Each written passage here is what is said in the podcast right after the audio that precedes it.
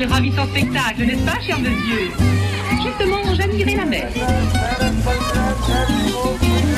Pour moi, les vacances au bord de la mer sont toujours très agréables et reposantes. Aujourd'hui, nous sommes avec cette chronique la carte postale de la plage avec Gaël Guéguin, série estivale proposée par Gaël, qui va d'ailleurs aujourd'hui justifier son titre.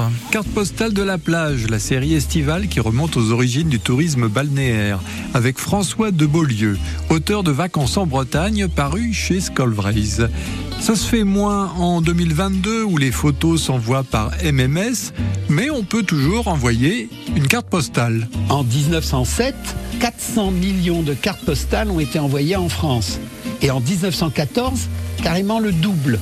C'est qu'en fait, il y a une incroyable petite industrie de la carte postale qui s'est développée, qui a eu son âge d'or, précisément dans les premières années du vingtième siècle. C'était lié à un progrès technique formidable, la phototypie, qui a été utilisée jusqu'au début des années dix-neuf cent vingt et qui donnait des résultats de très bonne qualité.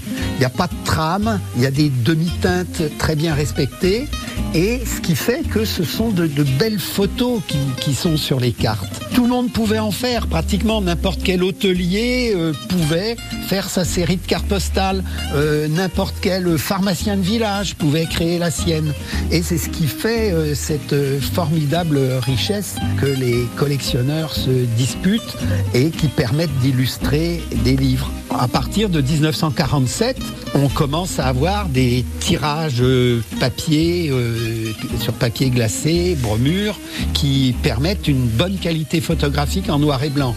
Et la couleur va arriver avec en particulier un procédé qu'ils appellent Mexichrome et qui est pendant longtemps l'exclusivité des éditions Lodoare de Châteaulin, avec des couleurs très chaudes qui sont vraiment celles de la réalité. Et là, on a la, la, une grande époque encore de la carte postale. Tout le monde l'envoie. Mais depuis une vingtaine d'années, le marché a évolué justement parce que l'appareil photo numérique lui a été euh, fatal.